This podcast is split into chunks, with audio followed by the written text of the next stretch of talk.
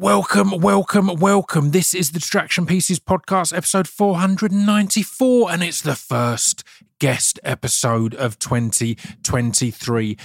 And I've had this one locked in place for a minute because um, I got the chance to talk to one of my favourite actors, and they turned out to be one of my favourite people. And we had such a good chat. We talk acting, we talk just life, we talk balance, and we talk disability and and kind of mental health when campaigning. We talk a lot of stuff. I'm joined today by Ruth Madeley, who proper blew me away in years and years and has just done so much good stuff. I'm such a fan. Um, has announced some amazingly exciting things recently as well since we had this conversation. But um, yeah, you're going to be seeing a lot more of Ruth, and rightfully so. But um, I kind of realized we needed to have a podcast chat off the back of some of the uh, disability campaigning that Ruth was doing and the disability campaigning I was doing with Stammer because Stammer is the British Stammering Association. And there's been a big thing recently because it feels like because of people like Ruth, we're starting to make ground on getting more di- di- disability representation and awareness in TV and film but stammers really feel like something that's being left behind. So we get into all of that basically. I won't bore you with it now. We're going to have a genuinely uh, engaging and not not a conversation that isn't going to make anyone feel guilty for being able bodied or for being able to speak fluently. Um, it's not that kind of conversation. This is just, yeah, it's lovely. As ever, we're, we're, we're brought to you by speechdevelopmentrecords.com. That's where you can get all my merch. Patreon.com forward slash Scroobius Pip is where you can support the podcast for a dollar a month. And twitch.tv forward slash Scroobius Pipio is where you can keep up on all the mad things I'm doing of late. If you're not a fan of gaming, I recommend you go over to my Twitch and watch in the collections or in the highlights or something. You go to videos and collections. Either watch the a Twitchmas Carol or the Blair Twitch Project because they're basically little f- films so yeah, give them a look. They're free. It's all free. Yeah, I want to tell you now as well. I've got a bonus episode coming out on Friday because I wanted to give you a double hit of goodness. It's with the amazing Lenny Rush, who really jumped to people's attention in Am I Being Unreasonable on the BBC. Lenny's 12, and we talk for about 30, 40 minutes, and he's one of the most considerate, articulate kids or people I've had on the podcast. Lenny is also doing a lot for disability awareness through kind of campaigning and interviews, but also just through the amazing work he's doing.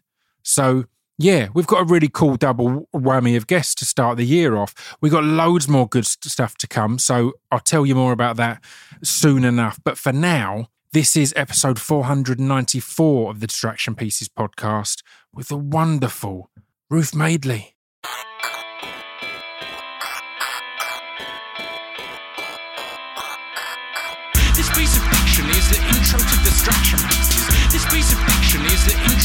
Distraction pieces. This piece of fiction is the intro to distraction pieces. This piece of fiction is the intro to distraction pieces. And then we're good to go. We're going. Um, I'm here today with Ruth Madeley. How are you? I'm great. How are you? I'm really good. It's really w- w- weird on these because kind of the more excited I am to talk to someone I've not met before, almost the more rude I seem at first because I'm quite straight away. Have you got headphones?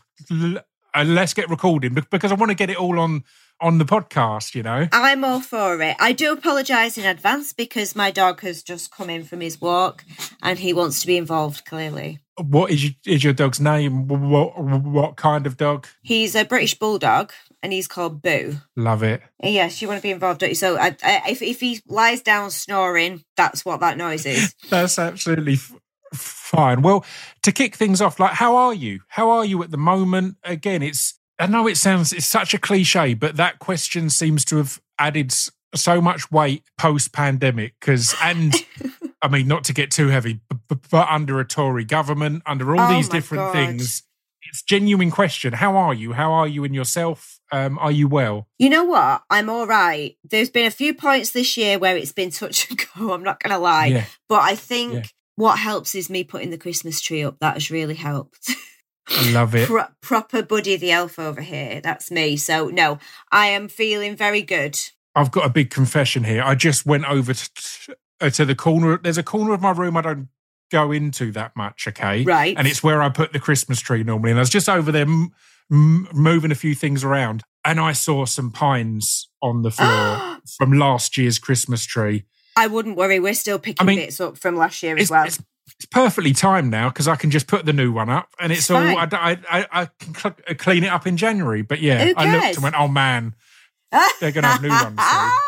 it's all good. It's all good. Well, before we get into all of the big conversation, there's there's loads I want to talk to you about, but I really want to talk to you about Home Alone L- Lego. How how's that coming along? I saw you post about this. I'm really annoyed. I almost had Lego s- sponsor me a few months back, and I was like, "Look, can you send me some stuff?" And they went with another podcast instead because I've never I've I've never got into grown up Lego as such, but there's loads of good shit. I like I go in the Me Lego store in London when I'm up there. It's amazing. Honestly, I have looked at this this Home Alone house for years. I own no other Lego, literally nothing, and I got so, I've been so excited about this Home Alone house for years. And then me and my, my, the other half were in um were in America a couple of months back. And I saw the Home Alone house in real life, and it was all lit up, and it was Oh, perfect. So I was like, I was like, I don't care. That that is what I'm getting. I'm I'm actually buying it, and I did. And it's uh, uh, to be fair, it probably isn't the Christmas tree that's made me feel a lot better about life. It's probably the Home Alone house. I've but we've Yeah. built we've built the the the bottom the the first. The ground floor is looking very nice it. now. Honestly, I I'm, I'm beyond obsessed with it. The plan was that it would be me, mine and Joe's new Christmas tradition. We'd get it out beginning of December and we'd build it every Christmas. Once this is built, it will take Beautiful. so much for me to break that up and put it in the loft. I think it might just have Yeah. to stay there for the entire year. Yeah, the traditional be buying all the other houses on the street. Um, this is the problem. I, I feel like I've started something that I won't be able to control now, but no, it is the best thing I have ever bought. genuinely is. It, I, I think the reason I've not bought any is that exact worry that you've expressed there. It's like I won't be able to stop because there's been a few different like film cars I've looked at, a few different buildings, all that kind of thing. See, and I'm like, this is it. man, Well, Joe's already talking now. He wants the Back to the Future DeLorean. He wants everything now. So I think, I think, I think I've, uh, I've created a monster. I love it. I love it. I'm excited to see the rest unfold. Well, there's loads I want to uh, talk to you about. As I've touched upon in our, in our messages, I'm a big fan.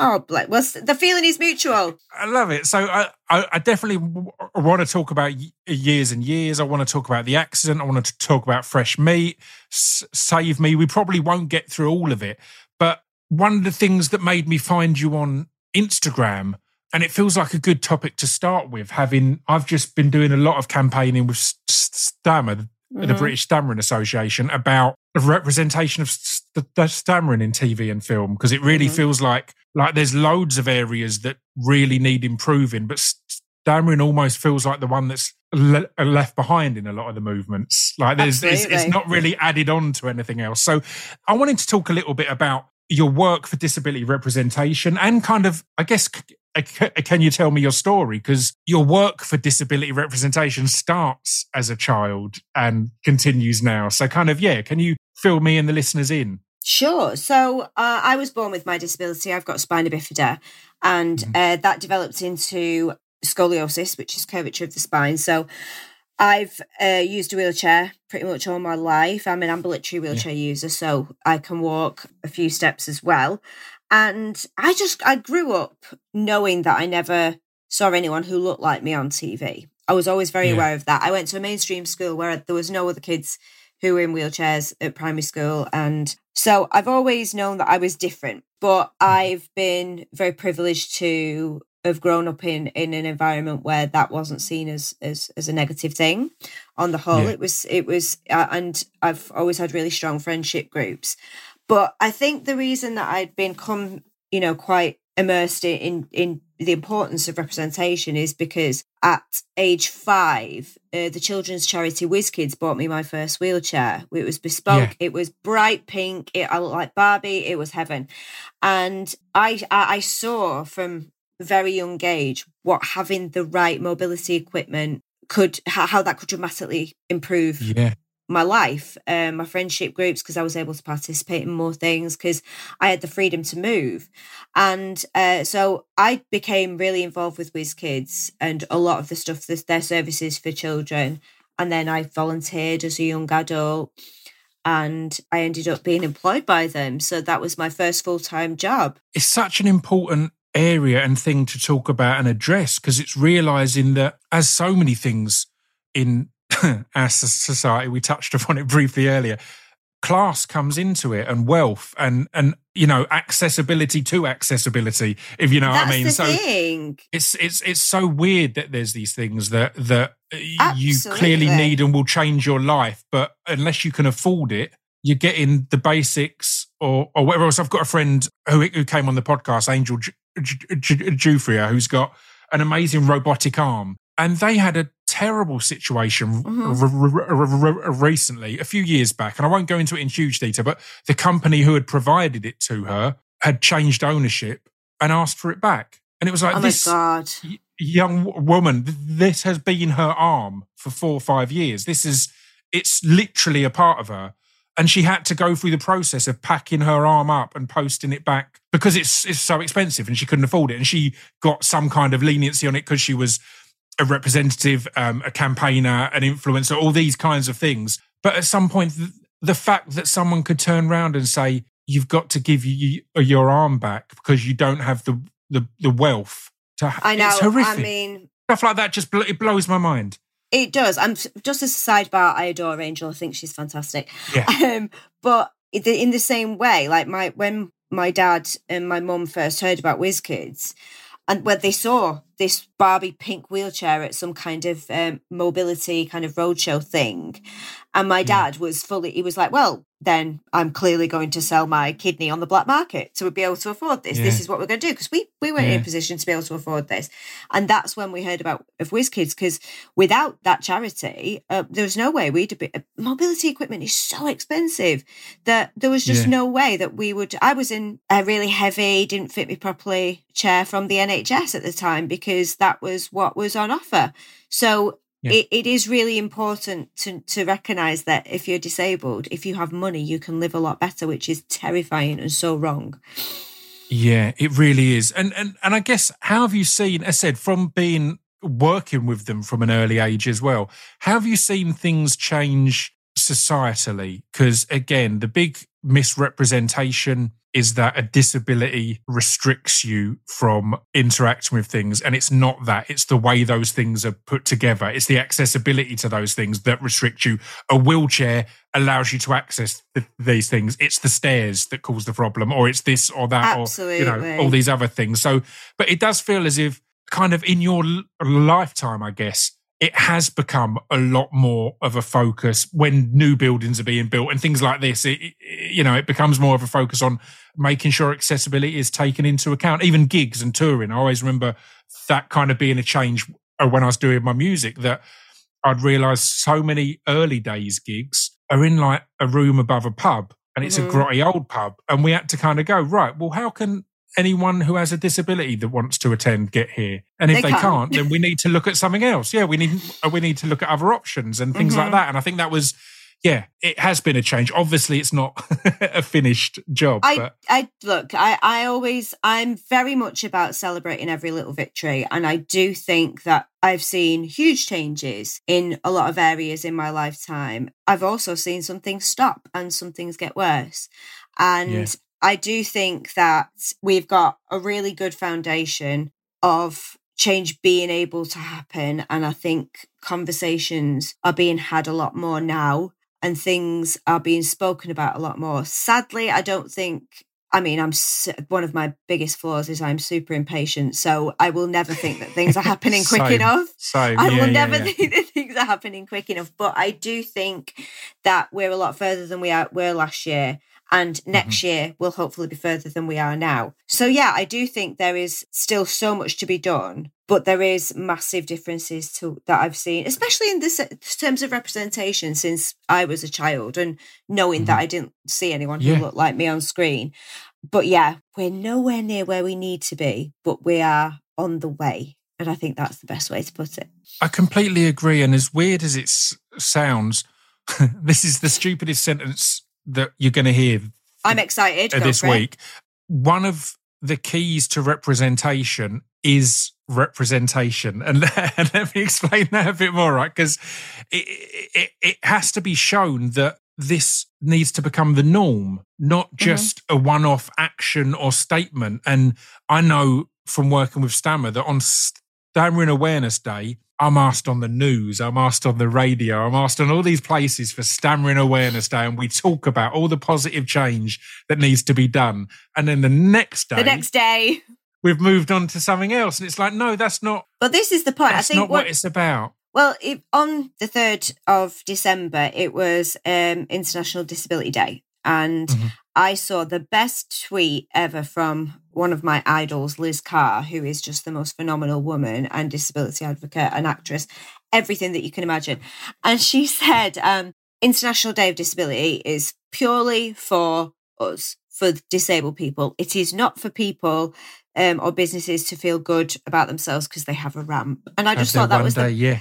and I thought that was the Yeah. best thing because it, it it really does get frustrating when you see. I mean, it's the same with everything, not just disabilities. You see, oh, we'll have a day to champion this, but what about all the other days of the year when you're doing absolutely nothing? You can't just Yeah. have it for one day and say, oh, aren't we great because we've done this, this, this, and this today. It's not about doing the the the bare minimum to make yourself look good. It's about changing institutional issues that the the stuff at the very bottom and rebuild everything. And yeah, so I completely get what you mean about it being one day and aren't we great? And and again, I get you as well on the on who these things are for. Because I Mhm. find that to be a really interesting conversation as well. Because I've only just kind of come to some realizations on that m- of myself. Like with stammering in particular, it's something the like w- w- as an example, you're aware of disability. You're you're quite aware of it. You you, you don't really need it. that much extra awareness. You know what's going on. Same with me with my stammer. But the realization I had was that so one to two percent of of adults in the UK st- st- stammer, right? And the mm-hmm. representation is appalling. Like in a recent YouGov survey, I think it was like fifty nine percent of people couldn't name a single character who stammers. Only two percent could name five, and in the top five people named were Forrest Gump and Rain Man, who don't have stammers, um, which was amazing.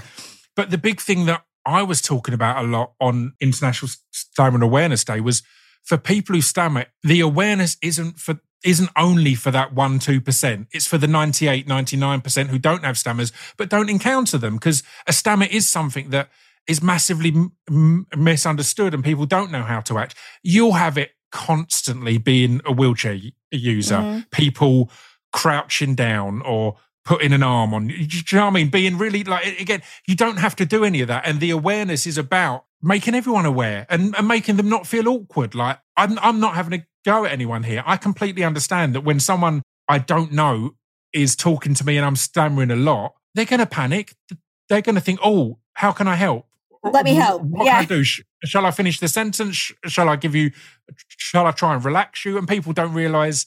Again, I, I talked about this on a recent episode. People often assume I had a few messages a year or two into my podcast from people saying, "Is everything all right?" Because you're stammering more on the podcast. And I was like, right, what you don't understand is I'm stammering more because I'm more relaxed. Mhm. I'm, I'm not hiding it anymore. I spent years of my career hiding it so the fact I'm stammering more isn't that I'm having a stressful time in life, and I'm like, and the, the assumption is you're nervous if you're stammering. It's like, no, I feel relaxed uh, with y- uh, you lot now. That's Mm, a nice thing. You know, it should be a positive. But that's kind of one of my big realizations on awareness and representation is the more kids Mhm. see people in wheelchairs that it's not a key part of their character it's not their main thing it's not their main struggle and you've been Uh, you've played some characters that epitomize that where it's not oh here's the wheelchair character it's no this character happens to have a wheelchair here's the mum here we are again so we had a bit of a technical issue there and we both kind of went into slow motion and i could see you moving slowly I could see the same with you. It sounded Yeah. really robotic, and then like then it was underwater, and then oh yeah. Anyway, here we are. Well, but basically, I was yammering on about representation. You were yammering on about representation, as we do. But uh, before we uh, wind that up, can you tell me about some of your your more recent kind of campaigns and speeches and events and stuff like that? Sure. So I think the most recent was at BAFTA, sponsored by yeah. uh, Disney and ITV, and it was called About yeah. Time, and it was looking at the importance of telling disabled stories, but how not just telling them, but how they're told, and that they should be told authentically yeah. and um, not in a stereotypical way. And of course they should be told by disabled people. So that was really really exciting to it was my first hosting as well which was very fun and scary. Yeah. and i think i made it four minutes without swearing. I dropped the f-bomb within like the first four fucking minutes. And it was yeah so that that that um broke the ice in the room so that was quite nice in front of a lot yeah. of disney execs yeah. great but yeah it. so that was that was really great way to to to allow disabled people to show how their stories how, how they want their stories to be told yeah. it felt a bit those things always feel quite weird at first because it feels like um, you having to kind of beg for roles you know stand up there and show people that you're actually good at what you do but it didn't feel like that at the same time it was more of a because the, one of the biggest things that annoys me and other disabled people as well eh, and uh, as i'm sure you'll feel the same is whenever we talk about representation, the importance of it, all the execs at the top of this tree sit there and go, well, where do we find these actors? Where do we find these people? There just aren't any. How fucking how yeah. fucking lazy is that? And it, it's yeah. just so boring when you hear that. And we just wanted to kind of shine a light on the fact that you find disabled talent the exact same way you'd find non-disabled talent. Mm-hmm. You go and you put the work in and you look in the right places and and it's key to why representation isn't just about here's the film about the girl in the wheelchair it's about because again i completely understand when people will argue well we need a, a big name. hollywood a-lister in the lead it's like i get that yeah but that name wasn't always a name it's what comes first they came up playing small roles exactly so again that's what we need the more uh, you know supporting characters who have disabilities, things like that, then you build these actors who are then the big, you know, the big name. That's the thing. How can anybody become a big name if they're not given the work to become the big name? It's just, it just, yeah. it, it blows my mind that that people, some people would still argue that that is the right way to do things. I'm like, no, no, for crying out loud. And, and yeah. disabled, this is the thing, disabled people can lead stories. Disabled people can lead stories that are not just about disability, but that ha- have a disability as an inc- incidental part of the character. Yeah. And that, yeah, like you said, the more we have, the the hopefully fewer and far between those conversations, those boring, tired, old conversations are going to become. Well, um, I am going to move on from the campaigning, but one of the things I wanted to ask you, because again, I, have loved so much of the work you've done. You. Um, on screen and off screen. I wanted to ask you how the campaigning side of things, how you find it m- uh, m- mentally, because I, I've I've I've realised since becoming more of a campaigner in this area that I have to really keep an eye on on my mental mm-hmm. health during this these things because I have real ups and downs because I sometimes don't want to feel like I'm defined by having a stammer. And when I'm campaigning, obviously I have to be. That's kind of part of it. But if I've been doing a load of campaigns for a while, I'll then start to think, well, I don't want to be the stammering actor. And again, s- similarly, you should be up for roles that don't have a wheelchair in the script. You know, yeah. you're, you're you're an actor. It should be a, a, a, a secondary thing. Yeah, I guess. Yeah, how do you find that balance? Because it's as I said, it's a weird thing that I've found in recent years that I need to. I uh, the people at Stammer are amazing, but I've had to talk to them and say, look, at points I need time off because I don't want to feel like again as you say feel like that my campaigning is me begging for my work for me it's not it's about representation Absolutely. but i happen to also be an actor so. you know what I, I i'll be honest i find it really really hard and i have done from this yeah. and I, I would say as much as i have always had a passion for it and always been involved in it I was kind of reluctant when I came in the industry to become the spokesperson for it, mm-hmm. for disability, and become the person who everybody went to to ask about disability because One, because I, like you said, I didn't want to be seen that that's all I could do and that's all I was good for. But also, when you're one of the few that are getting the bigger roles, as you know, mm-hmm. it's really hard. I, I'm I'm an expert in my own disability. I am not an expert in anybody else's, and I yeah. I get things wrong all the time. I get yeah. things wrong. I'm learning all the time, just like everybody else. Whereas, um, I think if you're seen as that spokesperson, I worry that I will not represent people properly because I can't represent mm. everybody uh, that, uh, because I'm not an expert. I'm not a, di- you know, I, am not yeah. a disability consultant. Yeah, yeah, I am just somebody who has a lived experience of spina bifida and scoliosis and of being a wheelchair user. That is my experience. Yeah. But then I think as my career went on, I realized that I as much as on the days when I don't, sometimes it's, you know, what it's like it's exhausting being the teacher. You you can't just you can mm. never just go to work and do your job. You have to be the teacher. You have to educate. You have to, because, and yeah. whether you want to or not, that's just what you have to do because there are there are not enough of us working in the industry to make it you know ordinary.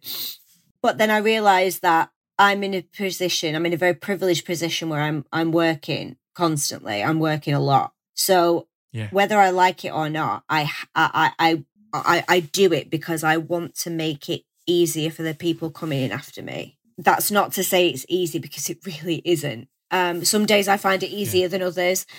Yeah, some days I'm like, yeah, let's campaign. I want to, I want to set the world on fire. I want to change everything. You know, make this the whole world because if it's more accessible for us, it's more accessible for everybody. Accessibility benefits everyone. Yeah.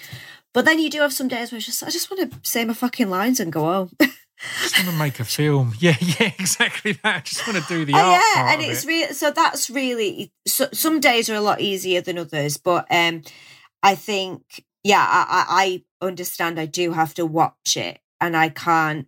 And I think yeah. in lockdown, um, it became very. I became a lot more kind of campaigny, especially on social media. I did become a lot more uh, uh, you know, consuming a lot more information because, you know, we weren't working. And, and it, it, did kind of get to me a little bit. So I, I, do have to watch, definitely. I get what you mean. And so it's about finding yeah. a balance and knowing, and knowing and realizing and accepting that it's not just my responsibility, just like it's just not your responsibility. It's yeah. everybody has to change things as a collective. And I sometimes have to check myself and remember, you know, you can't do all this on your own and you shouldn't have to. It's not all on you. Yeah. Yeah, completely. But that's the industry that we're in, isn't it? Oh my god, we're, totally. We're, we're, we're bred to think, why am I getting that role? Why if I'm not if I'm not a superstar yet, I'm not doing fault. enough. That and that's what I it's exactly. I'm not doing. I'm not enough. doing enough is yeah. something that I always have to uh, really watch myself because I say that to myself a little bit too much. Yeah, I feel you. So, so, what was you, your route into acting as a kid? Was acting always what you wanted to do, or was it just? Uh, uh, when did it happen? What was the? What did you want to do originally? Mate, it was a complete accident. I'm not joking. My career is an accident. No, it was. I, have always loved storytelling. Storytelling yeah. was something I've always fa- been fascinated in. And my first ever award at primary school was for writing. I loved writing. I loved reading, storytelling characters, everything like that. So, yeah. and then knowing that I never saw anyone who looked like me on screen, I knew I wanted to be part of changing disability representation in the media. And I studied scriptwriting at university. So I thought that I always knew I wanted to be in the industry, but I never thought in front of camera was my place. Right. And I don't know whether that was because I didn't well, I, I never saw my. I, it's like it's almost like I didn't ever think it was an option. I didn't even think about it. So it, but at the same time, it wasn't something where I looked at it and thought, "Oh, I can't do that." Mm. It wasn't even on my radar. It yeah. was not on yeah, my radar yeah, at all. So I was doing some work experience at BBC, and I met a producer when I was, I think I yeah just come out of university, and I was just doing some work experience at BBC in the script editing team, I think, or something like that. And I met a producer that said, Oh, they need a wheelchair user for a CBBC drama that they're putting on. Do you want to just go just because you're here? Any wheelchair user will do. And um, I was going to say that really steers into the how do we find these actors? It's like just look around, I guess, just pick the first person you see. It was it, honestly, it was hysterical. It's like you're here, you go, and I went purely to be nosy. I just thought, oh great, I'm going to meet um I'm going to meet another director. I'm going to meet a producer, another producer. I'm going to go and expand my contacts. Yeah, yeah. I just thought it, so it's a networking opportunity. It's terrible. And I went in and I did the audition. I remember thinking, actors are insane. Why would they willingly put themselves through this? I'm terrified. What on earth is wrong with these people? Why would you do Yeah. this to yourself willingly all the time? But then you got the adrenaline rush, you see. Yeah. And I, I, I was like, oh, that, that uh, yeah. And then I got the job. I don't know how much it, how much that says about my acting ability or how terrible everybody else was. I'm not sure, but I got it. Oh, And how lazy the casting was. If, as said, if this one producer she's was here, just like, you know, she's here, she's "What's that, here. Why down?" not? But when I fell in love with it was when I when I worked on set. Hmm, That was when I got Yeah. the real yeah, buzz for it, and I just thought I want to do this again. I want to do, but but at the same time, as much as I wanted to do it again, I never envisaged it being my full time job. I didn't think it was a sustainable way to make a living. yeah, I just thought it would be something that I could do on the side and keep building contacts while I work for Whizz-Kidz because I was working at Whizz-Kidz full time as well. right, so yeah, yeah, I never saw. I just thought I genuinely saw it as something fun to do on the side, and I, I and then I went. I got a, after that. Um, I got a small role in Fresh Meat, which was Yeah. great. Again, amazing series, and that's the series that uh, me, me and my partner have been rewatching it recently, and it is a pool of talent. Like I saw Nicole L- Lecky in there, who did Mood recently, which was amazing. Uh, Gemma Chan, who's done a million things, all in these small kind of background roles and things like that. You're like, I know. wow, these are all people that when I watched it the first time round, obviously I didn't know who they were, and then so many people from that show, not even Absolutely. obviously including the the main cast, have just yeah g- g- gone on to more and more wonderful things. That was amazing. So I, I, I went and did that, and I'd got uh, by that point I was just like encourage like producers who I'd worked with helped me find an agent. And after Fresh Meat, I didn't do anything for a good few years. I I, Really, I did. Right. I didn't chase it because I just didn't think it was a sustainable. I, it was nothing that I felt like I could live off. So I Yeah. thought, well, I've got a full time job, and then I think a few years later, a script fell on my agent's desk, and it was called "Don't Take My Baby," written by Jack Thorne. Yeah. and um, it was a lead. Which I'd never experienced auditioning for a lead before. Although I was Mary in my primary school nativity, which I think set me up for life, really.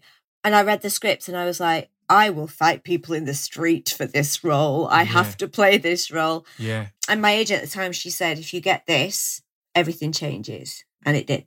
yeah, And that was when I thought, I have to do this for the rest of my life. But after saying that, I I worked constantly after having Don't Take My Baby. But I only quit my full time job for Whizz-Kidz in 2019. it's mad, isn't it? So I work. I just I kept. I juggled both. I took time off in lieu. I did annual leave. I I worked evenings. I did like. I think like how did I do that now? How did I juggle Mm. that? But um, the bigger the roles got for me, the more I realized. Okay, yeah, I I took a sabbatical when I got years and years.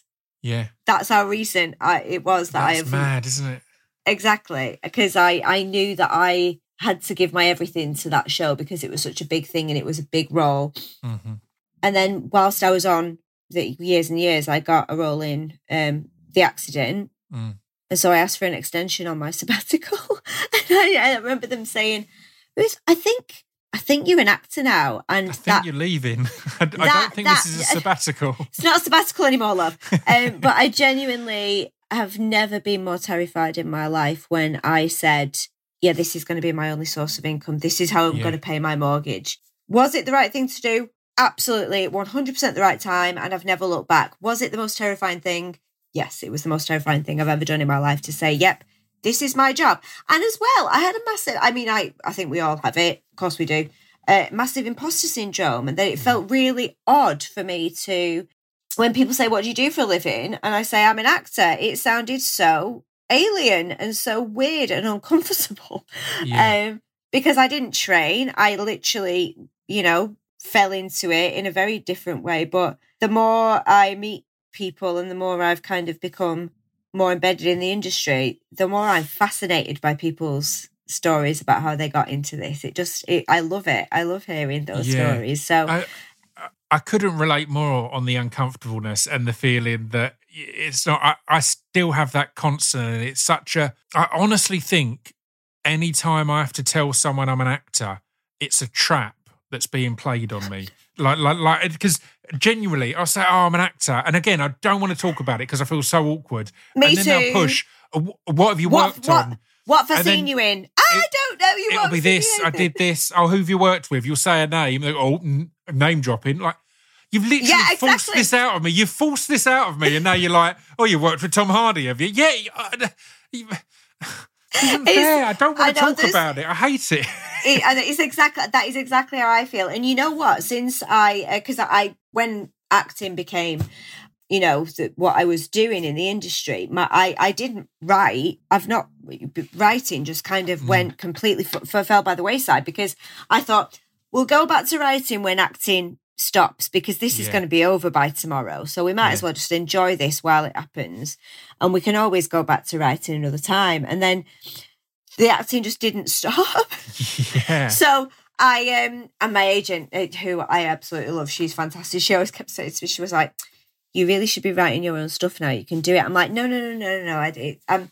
So when now that whole same thing where the uncomfortable nature of telling people that you're an actor, now I have it again with the whole when people say, "Oh, you're a writer," and I go, "Eh, "No."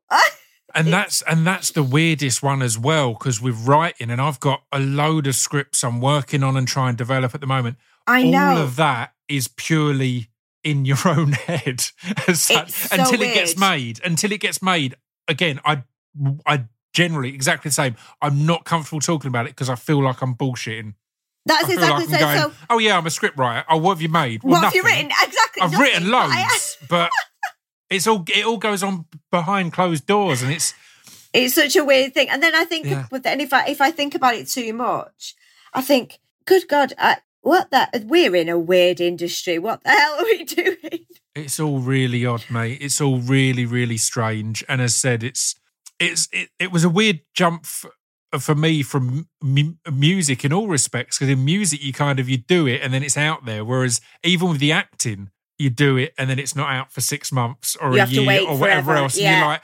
I'm doing loads of work, but no one knows. And again, I'm not That's the type it. to be posting online constantly going, "Oh, Look at me, and oh my God, not at all. So like when people and uh, and and when other actors say, "Oh, so what you working on?" and you go, "Don't ask me. I don't like it. It's Yeah. horrible." yeah, it's um yeah it's it's a very weird thing and i think it's always really refreshing to have these conversations because so often when you're in that imposter syndrome mind you think everybody else has got their shit together everyone knows what they're doing everybody is making millions apart Yeah. from you and Yeah, you're just yeah. sat here waiting for your stuff to come out that you filmed a year ago and it's and then the, the more you you actually vocalize it you have these conversations you realize no one has a fucking clue what they're doing. We're all just we're all just having a bit of a mare, really, but we're also having a great time while we're again, doing it. it's beautiful because we've both kind of come from slightly outside of the world. yeah, it takes you still have that outlook of the people on the street. Like I remember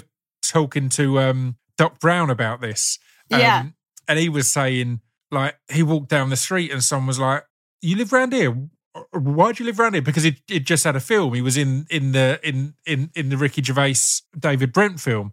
yeah, It's like, well, it was it was one gig. Like, like it was a month's work. That's not. I can't then move to.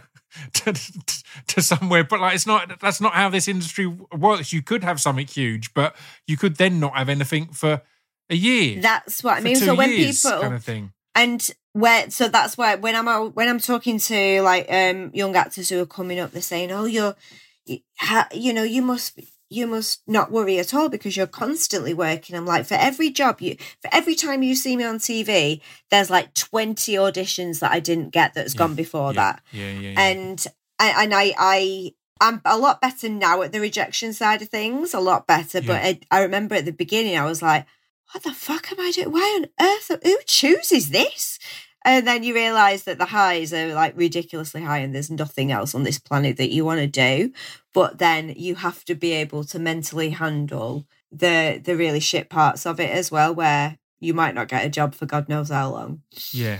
I was, I was watching an interview or a clip of an interview recently with Timothy Chalamet, and it's annoying because yeah. he's so talented, he's so hot, he's so young, and he's also wise. And he was exactly. he was talking about auditions and s- saying how he had the big realization that it's all part of of the same j- journey, and most of the big gigs he's had, these huge acting roles, it comes with a producer who worked on something he didn't get, but he made a good impression. It, he, he, he wasn't exactly. right for it, but he made a good impression, and he had years of exactly. making these good impressions, thinking he was f- failing, and realizing no, he was that's making it, those steps. He was climbing. Absolutely, and I think that's such an important thing for actors uh, to uh, to realize. I was, I was lucky quite early on that I had some casting directors that were because they knew I'd come from another industry, were really nice and kind of t- took me under their, their wing a bit and explained bits like that. That it's like,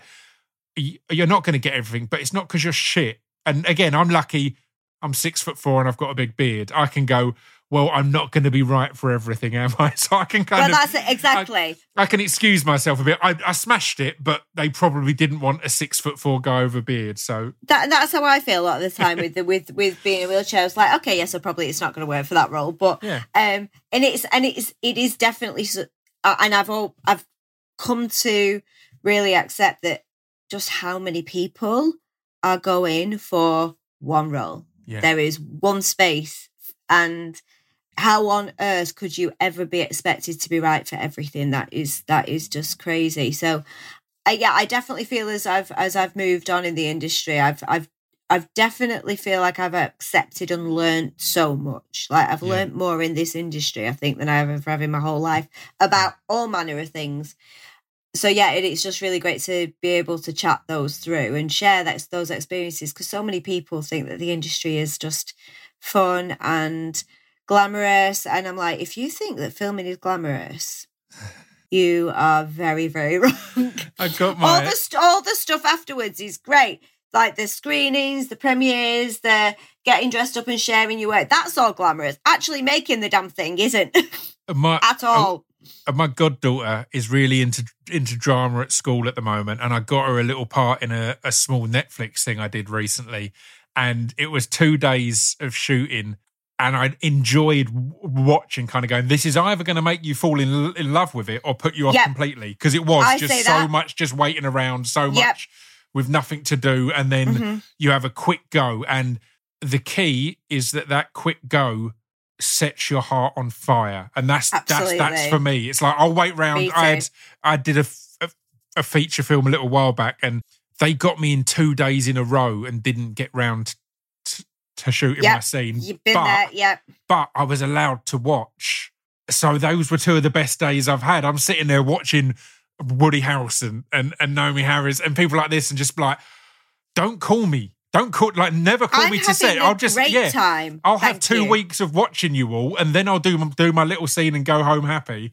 Um, exactly, and I think that's but, what we. That's the one of the joys of of of of our job is that we get to see such great things happen around us. And yeah. it's amazing to even be a small part of that. Or, or let's talk a little bit about years and years then, speaking of great things, because Russell T Davies is an icon. The cast of Russell Tovey, Lydia West, Jessica Hynes, Emma Thompson, Rory Kinnear, just it's it was astounding. How, how was that number one to be part of, and then number two, like like when it came out, because it really hit. It really, you know, it really it impacted. I know Russell a, a little bit. My partner still hasn't forgiven him for how much he made her cry in that show because it, it, honestly See. we had to take a bit of a an evening off and and and pick happy things to watch because it was incredibly emotional. But what a show to be part of, and what a character as well. S- such a again, we've. I don't want to go back to representation, but, but representation should be about uh, flawed characters. Um, exactly. Strong characters, just such a variation. And your character in their journey has all of that. Is an absolute hero at points, is an absolute villain at points, kind of She's, thing. And it's and that's the thing. I think one uh, for me that Rosie, her that character for me, and the way years and years just as a show did that, and the way that Russell and the team created that character, that for me is the benchmark for representation, and how it should be done. Um, it Rosie wasn't written as a wheelchair user. She wasn't written as yeah. anything in particular. She was a character, and they. Um, I know that like Andy Pryor, fantastic casting team. They they saw lots of different people for, for that character. And what was really interesting is Rose, it wouldn't have made a difference to the story in the sense of there was a lot going on in years and years. So mm-hmm. the fact that my character ended up as a wheelchair user was kind of pretty low on the excitement scale. Yeah. but um, yeah. if Rosie had been blind or visually impaired, if she'd been deaf, it wouldn't if she'd have been an amputee, neurodivergent, it wouldn't have made a difference to the story and what happened. It would have just mm. been a different part of her character, which I found really interesting. Yeah. And when Russell and the team decided that they wanted to cast me, Russell T Davies and I, we, we, we had we just had a conversation about how much or how little of Rosie's story regarding her disability we would tell and we would share again because you know there was a lot going on in years and years, and nobody wants to hear the backstory of why Rosie's in a wheelchair. It's just, it just became really and no important. one needs to. no, times. exactly. Like, how rare I get asked of the backstory of having a beard, but the oh, backstory of having a stammer. You know, it, it's it's we need to explain that. That needs Have to be to. explained. Well, We- no, we don't need to. No, we don't. We don't need to. We don't. You know, and that's the great thing. And that, so I remember Russell saying to me, "It's not. It it doesn't feel right or real Mm. to ignore it completely because that's weird." But we didn't have on screen a full blown conversation about it. I think till ep four. Yeah. Yeah. Um, and it was just such a really fantastic way to showcase ambulatory wheelchair users, which I am. And So many times in the past, I've been saying, well, maybe you should stay in your wheelchair because we don't want to confuse the audience and all that stuff, all that bullshit. Um, yeah. Whereas this, it was just like, just move how you would move at your own house, in your own house. And so uh, that part of the job was so refreshing and so wonderful. And abs- something, I think it absolutely is the benchmark, as as you say, because it's not it's not trying to ignore it completely, but it's not over explaining it. It's just being complete. It just is. Four episodes in is perfect. Four Exactly. episodes in to, to not have Fine. mentioned it is is yeah, it's so good. and it's just there. But the other side of the job was working with the team that we worked with. Like when when they when I knew I'd got the part, I still didn't know who everybody else had cat was cast. So I Yeah. found out um about a week before, and I was just completely blown away that I would be able to share the screen with these people who I'd watched for years on screen and admired and it was pretty incredible. And everybody was just divine. They were just heaven to work with. I could i it was such a weird thing because it was the first time i'd worked on an ensemble cast for that long. Yeah. that intent it, it was really intense work. And then at the end of the job you just kind of don't see them for a while and it, it was a really strange it was a very strange feeling at the end. Yeah, it's really odd industry for that, isn't it? Because the the nature of getting good performances means you really do have to have these intensely intimate relationships for a limited amount of time. And I know I've spoken to people who've got annoyed because they've felt it feels false that we were best friends a week ago and now we're not even talking at all. But it is the nature of the industry. And I think it is I've It- been okay really with is. it b- b- b- because of being a touring musician. And the nature of that is you bump into someone who you haven't seen for three years and you're on the road together for a month and you just click back. There's It no is. kind of, there's no weirdness or awkwardness, but I can completely all. understand how people can, particularly in their, in, in those early jobs, how people can feel a bit u- used or cast aside. Because again, as you say, you you got cast for your next job while on years and years. So you, I would imagine, went on to a brand new family straight after that of really beautiful, intense relationships and interactions. And the thing is, you're not you're not always oh, not every job is going to be like that where No. you make you know because because you know different characters, different you know parts. It, it, it's not always going to be like that. But I And think different what kinds of sets as well. The tone on the set can vary massively for for good reason. You know? Absolutely. So I, but but I, I I know that if I can take like the the biggest thing I took away from years and years was I know that I could literally go out for a drink with any of that cast yeah, and just like you said, just click back in back in. Yeah, straight away. And but also really like it, we're all really supportive like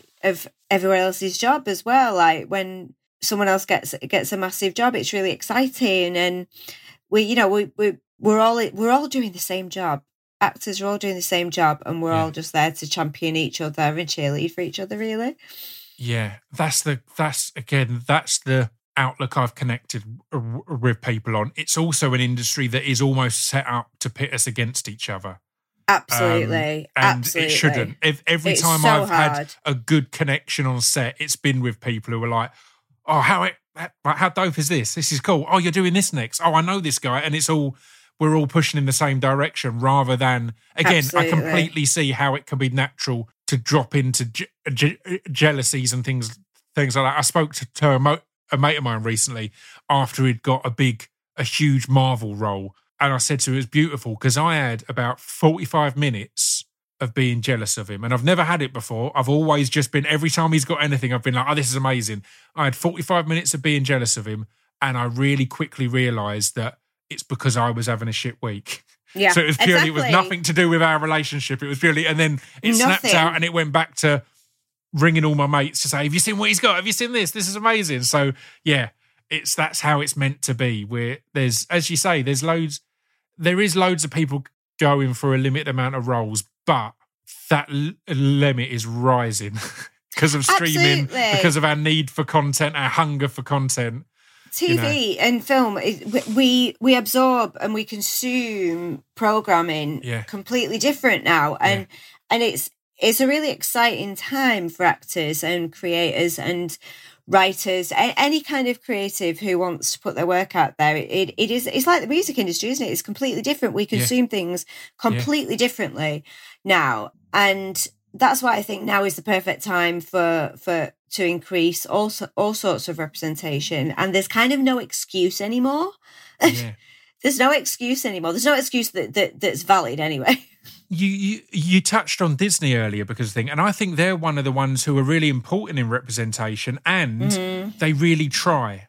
They don't always do. get it right, but they've always they they really try, and I think that's the kind Yeah. of thing that needs to be applauded. Like again, Absolutely. people are going to get it wrong along the way, but Disney and now Marvel and all the things under their their br- br- bracket, Star Wars, all of that, do push to have a variation of of of, of Absolutely. r- races, genders, abilities, all represented in the right way. And as said, part of representation m- m- m- moving at the speeds it needs to move is there's going to be mistakes and that's the People thing. And are going to think get stuff wrong, and it, it's if they're scared of that that will that that will move at a snail's pace. And that's know? what I think that there's too much of at the top of the tree is, Yeah. oh, we can't do that because if we get it wrong, we're going to get sued. Yeah, And that's not yeah. that's not what it is. It's about uh, it's it's about opening dialogue and having conversation. And I think that's so important and not being afraid to ask stupid in inverted commas questions. It's just really important to be able to to to, to have a starting point. Yeah. Nothing's going to change if people don't just take bite the bullet and just do it. STAMMA are always trying to get across. Just give us a ring. I mean, if you're nervous about, because again, I'm, I, it's a tough one, and we we've not got time to get into this now. But I don't necessarily believe that all characters who have a stammer have to be played by someone who has a stammer. I think someone who has a stammer should always be seen.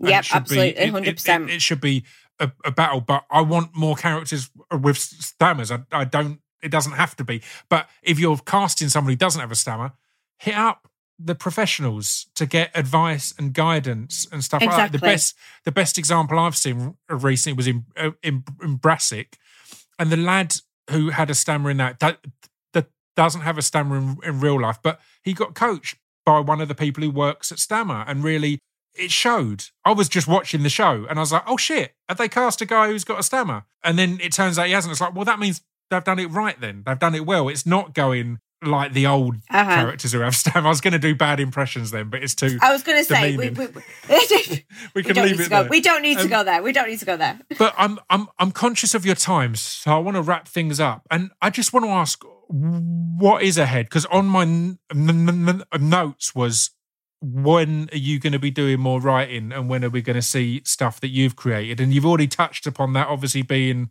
you know, part of a focus. So absolutely. So, um, probably since lockdown, it, yeah. it, I I actually thought, okay, so I actually should put my degree t- to good use now. Yeah. Now's the perfect time. Yeah. I have found it the most challenging, yeah, wonderful, mm-hmm. torturous, but joyful thing. It's a completely different discipline. Yeah. And I am easily distracted as I was going to say it's, it's, it's, a unique, it's an individual discipline as well, though, because you that's can't just. I mean. Someone can tell you how they do it, and it's oh not going to work God. for you. It's and yeah. also you'll have days where you just can't do it. You'll have days yeah. where you're just like, my brain just won't operate today in the way I need it to to be able I, to I, create I, something decent. I booked a week away to get writing done once, and I got about four pages done. Yeah, I was fuming. Yep. The day I got back, you finished I it. wrote about thirty pages. Yeah, I literally yeah. I stormed through it because part of that week away was allowing myself right. Forget the pressure of it.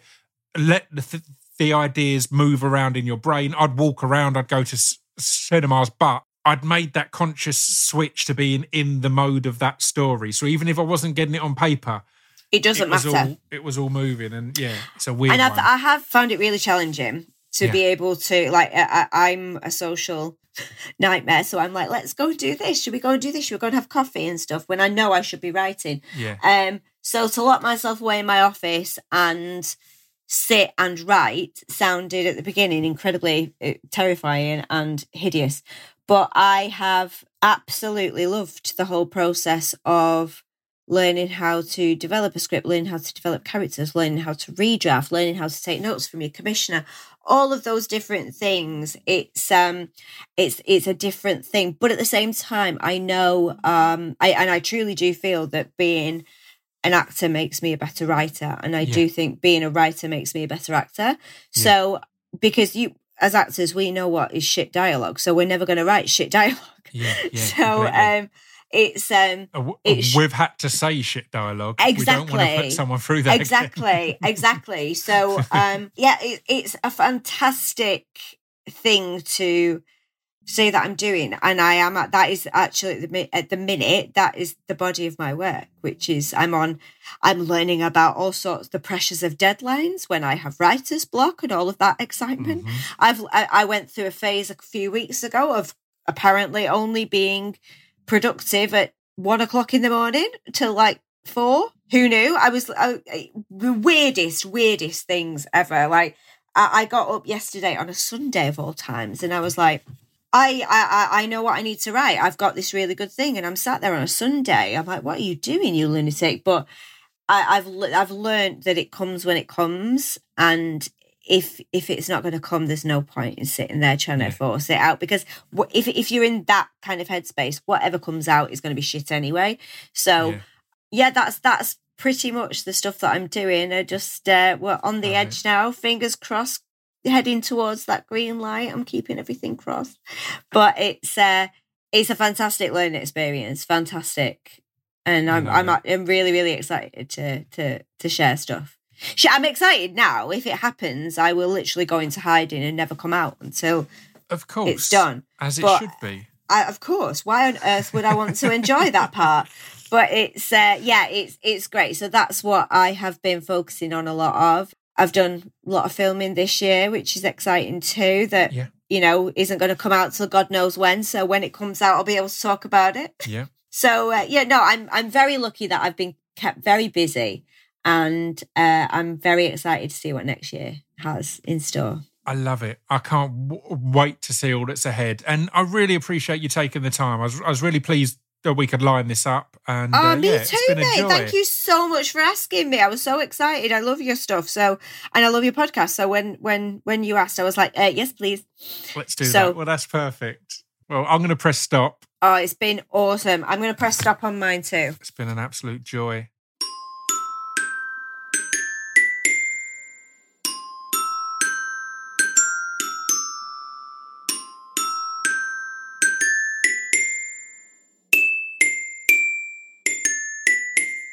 You've been listening to Scroobius Pip's Distraction Pieces. There we go. That was Ruth. How wonderful is Ruth? A day or two after this was recorded, my partner B, who's been a creator in residence at the BBC, was at a speech that um, was being given by Russell T Davies. And I was like, if you get a chance to talk to him, tell him how amazing, tell him about the conversation me and Ruth have had that isn't available yet, but about how he managed to pull off the perfect representation. I mean, we've talked about it all there. I think that was too much for B to try and, and get in. I think they just had a chat and were excited. So that was lovely. But yeah, what a legend that man is. And what a legend Ruth is.